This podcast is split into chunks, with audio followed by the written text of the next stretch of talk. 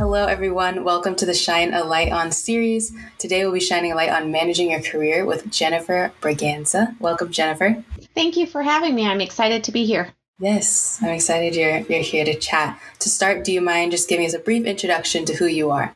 Absolutely. So, a little bit about me I'm an engineer by training and profession. So, I uh, started my career in the automotive industry. I've worked in the higher education university setting. I taught engineering for five years. Then, I worked for a large bank for almost 10 years. And recently, about three months ago, transitioned to the HR industry where I lead a team of process engineers. So that's what I do for a living. Uh, but you asked me a little bit about me as well. And so, I would say I'm a passionate advocate for helping others achieve their potential and big on STEM, big on the environment, big on animals, uh, dogs in particular. And I live in Charlotte, North Carolina. So there's some random facts about me. Awesome. Thank you for sharing. Let's dive in. Just to start, how would you define a person who manages their career well? So, to me, managing your career well is really about taking charge of your career and knowing what it is that you want and what you don't want. A lot of times when I talk to people, they will say things to me like, well, I'm just looking for an internship or I'm just looking for my next job. And I'll say, okay, well, what kind of job are you looking for? And they're like, well, anything. Hmm. But the hard thing about an answer like that is it doesn't help you get that person to what they're looking for, right? Because it's so wide and it's so broad that it's really hard to help that individual. And so I think for people who are really taking charge and driving their own career, they have a sense of where they want to go next and they are being purposeful in how they get there. So they're looking for opportunities to build the skill set that's going to help them be prepared when that opportunity comes. One of my favorite sayings is that luck is when preparation meets opportunity, right? We we think it's just divine, but the reality is those people were working hard to be prepared when that opportunity came and so when it came they were qualified for it and they got it. And I think that's what it means to manage your career is to constantly be growing and evolving yourself in the direction that you want so that you can have the opportunities that you're looking for at the right time. Mm-hmm. That makes a lot of sense. You mentioned it's it's best that you have a sense of what you'd like to do next, but it's not great to be overly vague. So, how specific do you recommend people get in terms of managing the next steps in their careers? So, I'm a big believer in talking about the skills that you like to use, the things that you like to do, and not focusing too much on roles and job titles. Mm-hmm. And I've learned this from having, you know, take in roles across different industries, you can have a very similar job, but in one company they call it this, and in another company they call it that. And if you're so focused on, well, I'm looking for a process engineering role, and that's the only role that I think will be a good fit for me, you're going to miss out on great opportunities that might be called something different. They might be called process designer in another company, or sometimes they're even called really weird things like plant engineer. And so it's it's important that instead of focusing on job titles, that you really focus on the skills and the knowledge that you want to use and apply and be fairly specific about that. Know that you want to have a job where you get to solve problems. Know that you don't want a job where you're doing sales, right? Like, so be very specific on those skills because as you start to talk to people and you're able to articulate, well, I like spending the majority of my workday doing these types of activities. And I'd prefer not to spend more of my time doing these. Then people are able to say, I know a great role for you. Let me get you in touch with that person. So, my suggestion focus on skills. And then the other thing is just always remember um, I read somewhere today actually the 80 20 rule. I think it applies for so many things, but it applies for your job as well. You should like 80% of what you do. But 20% may not be your favorite, and that's why we get paid to do our jobs. That's why it's not volunteer work, right? Because not everything we do is going to be work that we enjoy. Yes.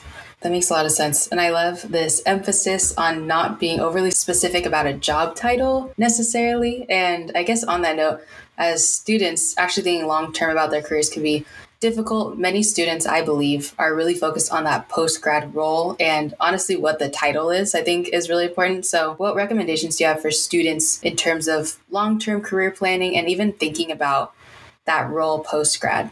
So, the first thing I always tell students that I'm mentoring as they graduate start somewhere. Mm-hmm. You know, I mean, at the end of the day, you don't come out of school typically knowing 100% what you want to do. And if you already have a sense of this is the industry I'm interested in, then go find a role in that industry and try it out. But take some of the load off, take some of the pressure off that that first role has to be a perfect fit because it may not be. And there's nothing wrong with that. I think part of learning how to manage your career is taking the experiences, whether they're good or they're bad, and learning from them. I often say there is no win or lose, there's win and learn. Mm-hmm. And so when you end up in a role and you're like, this role is not a good fit for me, I don't like this company or I don't like what I'm doing make sure you think about what it is that you don't like. What is it about that role that you don't like? and then focus on making sure that the next opportunity you search for doesn't have that aspect to it. And so, you know, right out of the gate, you may make a choice that you don't like, but it's not forever, probably for a year or two, maybe. And so get what you're supposed to from that opportunity and then look for the next opportunity. Look for where you want to grow your skills next and apply for that next role. But take some pressure off. You know, that first job is not forever. It's, it's the first chapter of a very long book that you're going to call your career. So don't overly stress about it. Certainly don't stress about the job title. Make sure that it's a job that seems interesting to you that's going to allow you to bring the things that you do well to benefit your organization and to give you the opportunity to continue to grow and develop your skills and do something meaningful. Yes, I love this. I love this answer. Thank you for that. so I think anyone who has interviewed has probably heard this question, or even if you have a mentor, uh, has heard the question what are your five year goals? Like, wh- wh- where do you want to be in five years? How would you recommend people go about even thinking of their answer to that question? So, the first thing I will say is that you do need to have an answer to that question. I think sometimes people are really scared of giving an answer to that question because they feel like they're boxing themselves in. Well, I've said this, so now that's what I have to want to do in five years. But think of your career as being more like a road trip. And sometimes you take detours, and when you take a detour, your GPS is always smart enough to get you back on track. And it may not be the route that you thought you were going to take to get there, but your GPS gets you to where you want to go. And the reason I say this is because I think it's really, really easy for us to get lost in our minds of I've said I want to be here in five years and I'm not on that path, or what if I change my mind? I hear that so much from students. What if I change my mind and that's not where I want to be? Okay, then you change your mind and you have a different five year goal in a year. And there's nothing wrong with that. But today, in this moment, where do you think you want to be in five years? So that's the first thing I'll say is just answer the question. Don't feel like it's being put in concrete and somebody's going to hold you accountable to it. It's just not, it doesn't work that way. The second thing is focus on skills that you want to be able to use and the impact you want to have. So again, don't talk about job titles. Don't tell someone in five years, I want to be a manager. Say in five years, I'd like to be leading people. I'd like to be leading a team. Right? Because those are two completely different answers. And the person who's hearing them receives them differently. So, my answer would be when you answer that question about what you want to be doing in five years, talk about the skills you want to be using and the impact that you want to have. And then don't worry if in a year you change your mind about those things. Yes, that's very helpful. And I love that metaphor. That it's a it's a road trip. It's a journey. Let's say I want to go back. I love this point where essentially you don't win or lose, right? You win or learn. I, I love that line that you said earlier. Let's say I'm trying some role, I'm not happy with it. How do you suggest I react and move on? Because I think it's hard to stomach sometimes. Like, oh, i really already want to leave this role. I think, especially if you haven't been there for a year yet, it can be sort of a debacle of should I leave? But if I know I'm unhappy, then should I leave? I don't know. What are your thoughts on this? So I think it really comes down to the reason that you're unhappy. You know, I don't think that anyone should cry on their way into work and out of work, right? Like if you're in a place where the job is affecting your mental or physical health, there's there's no question, there's no compromise there, right? That's the one thing um, that you can't get back is your your personal well-being and health. So I would say absolutely don't sacrifice that taking that category off the table for the, the rest of my answer, one of the things that I see a lot of times is people don't like something about their job, but they don't understand the context of what's happening. And I'm a big believer that in every opportunity that you are being given the opportunity to learn something. And I'll, I'll share a story right now if that's okay. I took a, a job, this is many years ago now. I took a job and I went to go work for this executive, and she and I butted heads all the time. I felt like she didn't value me. She never listened to me. I literally would say things like, You hired me because I knew how to do this, but you won't listen to anything I say, right? I just felt completely undervalued. So I did what any young person would do. I said, Okay, fine, I'm going to go look for a job and I got a job offer at an external company because I was within a couple months of having taken that job at my company. So I couldn't look internally, which meant I was going to have to look externally. And I got a job offer and I was having a conversation with a mentor of mine. And she said, Well, you know, it, it's great that you have this offer. The only question I want you to ask yourself is Are you running towards something or are you running away from something? Because hmm. if you're running towards this job and it's a job you really want, great. Take it and I wish you like the best of luck with it. But if you're taking this job because you just want to get out of the situation you're currently in, that's the wrong reason to change jobs. And I took that to heart. And at the same time, I was reading a book by, I think it's by Shawn Achor on happiness. And he talks about the concept of sacred clowns, which is a, a concept in some Native American tribes. And I'm probably going to quote this a little bit wrong, so go check out the real reference. But this is what stuck for me. He talks about in this ceremonial um, adventure that the young men have to go on, they go out into the woods and they have to survive for a certain amount of time. And part of the ritual is that there are these people that are called sacred clowns, these men, these older men, and their job is to heckle that these these young men, to to like basically be mean to them, make fun of them, tease them, right? And what they found is in the years that the sacred clowns show up, more of the men pass this adventure than in the years where there are no sacred clowns. Because when we are challenged, it brings out the best in us. It forces us to rise to the occasion.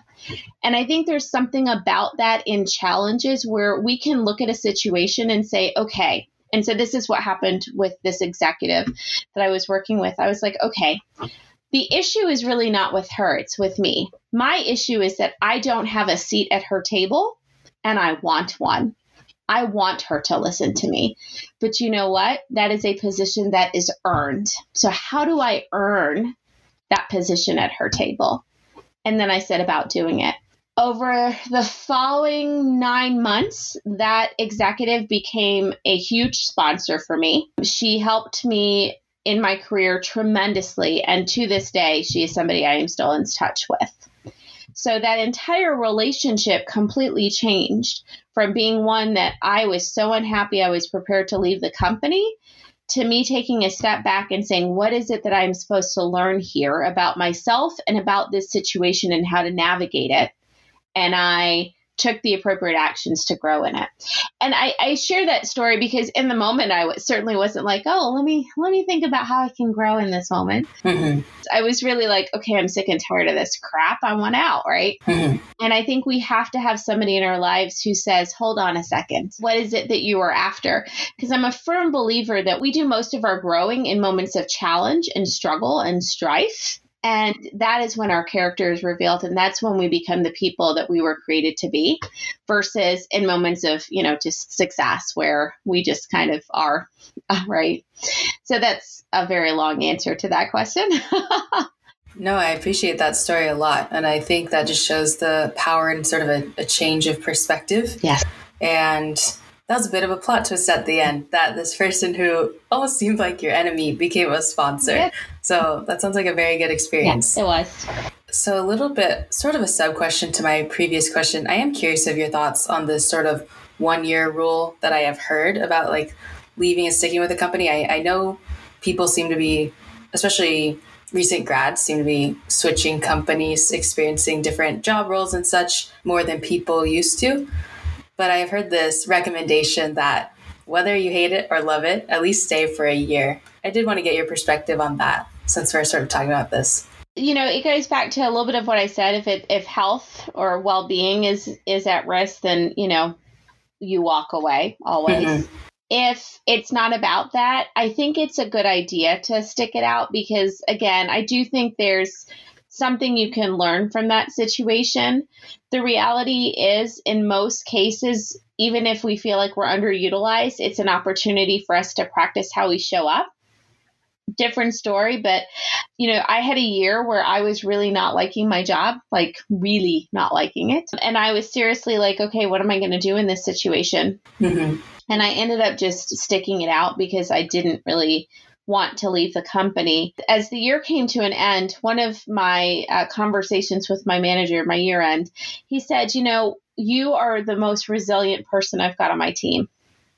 Because people, I felt like I was, I don't remember the name of that toy, but remember when you were a kid and there was this toy and you'd punch it and it bounced back at you? Mm. I felt like I was that person who constantly had to bounce back. What I was doing was every day I'd walk into the office and I'd say, regardless of what happens with the, you know, with the team that I'm on, I'm going to be my best self.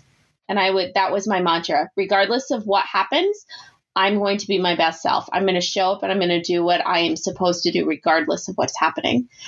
And I did that day in and day out. And I built this characteristic I never had. I became resilient. Wow. I love that story.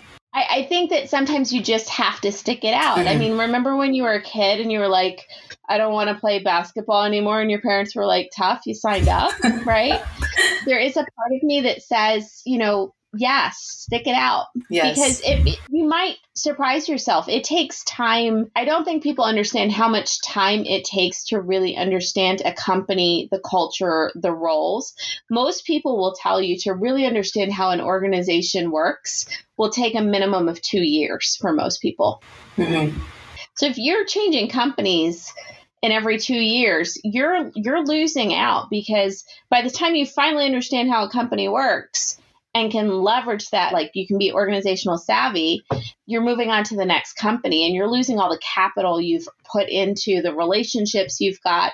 I'm a big believer in absolutely pursue the best opportunity for yourself but it's also worthwhile looking at how you can grow your career in a company and build relationships. There's more to work than just your salary and your job title. Mm-hmm. A lot of it has to do with your corporate culture, the values of your company. And so that would be something I would just remind students of. Um, it's really easy to accept a job because it's the best offer you've got. But make sure you're also looking at all of those other pieces that make up the company, like their benefits, their vacation, because you'll be surprised at how much that can have an impact on you. When I worked for the bank, one of my favorite benefits at that company was they allowed every employee to volunteer for two hours of every week as paid time. So 5% of our time could be spent volunteering every week as paid time, as long as our manager was okay with it. Wow. And that was by far my favorite benefit. And so, you know, I think you just have to keep in mind the big picture of the company. Sometimes you may end up in a role that you don't like, and it's worth just sticking it out until you can apply for a different role at the same company. Yes, thank you so much for that. And I definitely agree with you that it takes more time than I think, especially new grads know to get used to a company.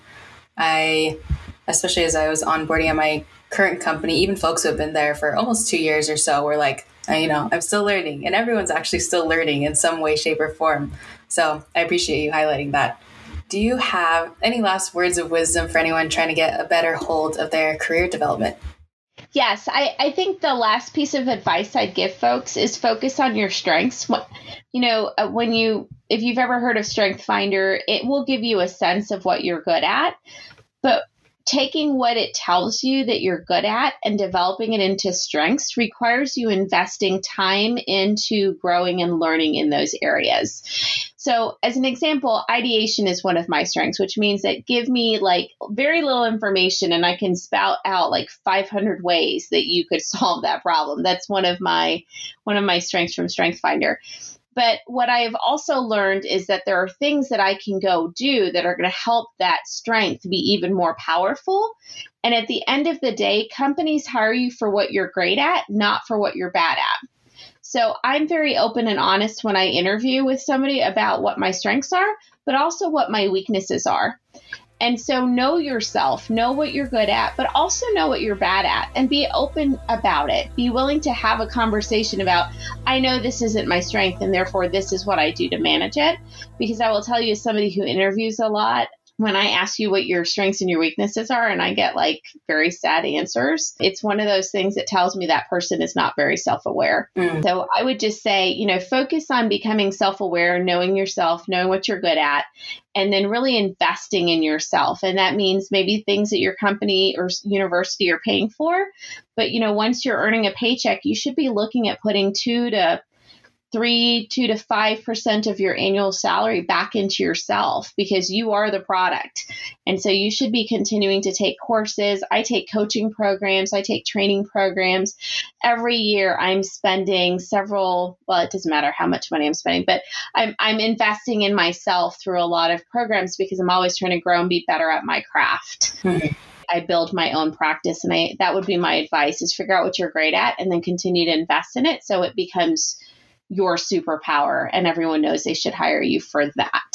That's awesome advice. Thank you. Thank you very much for sharing. Thank you again, Jennifer, for joining me today on this chat. It was my pleasure. Thanks for having me. And um, if anyone wants to reach out to me, they are more than welcome to connect with me on LinkedIn. I am on LinkedIn, and you can also find me on Facebook at Career Success Designer. So either place, uh, feel free to connect with me, and I'm happy to answer questions or help however I can. Awesome. Thank you. To anyone tuning in, thank you for joining us.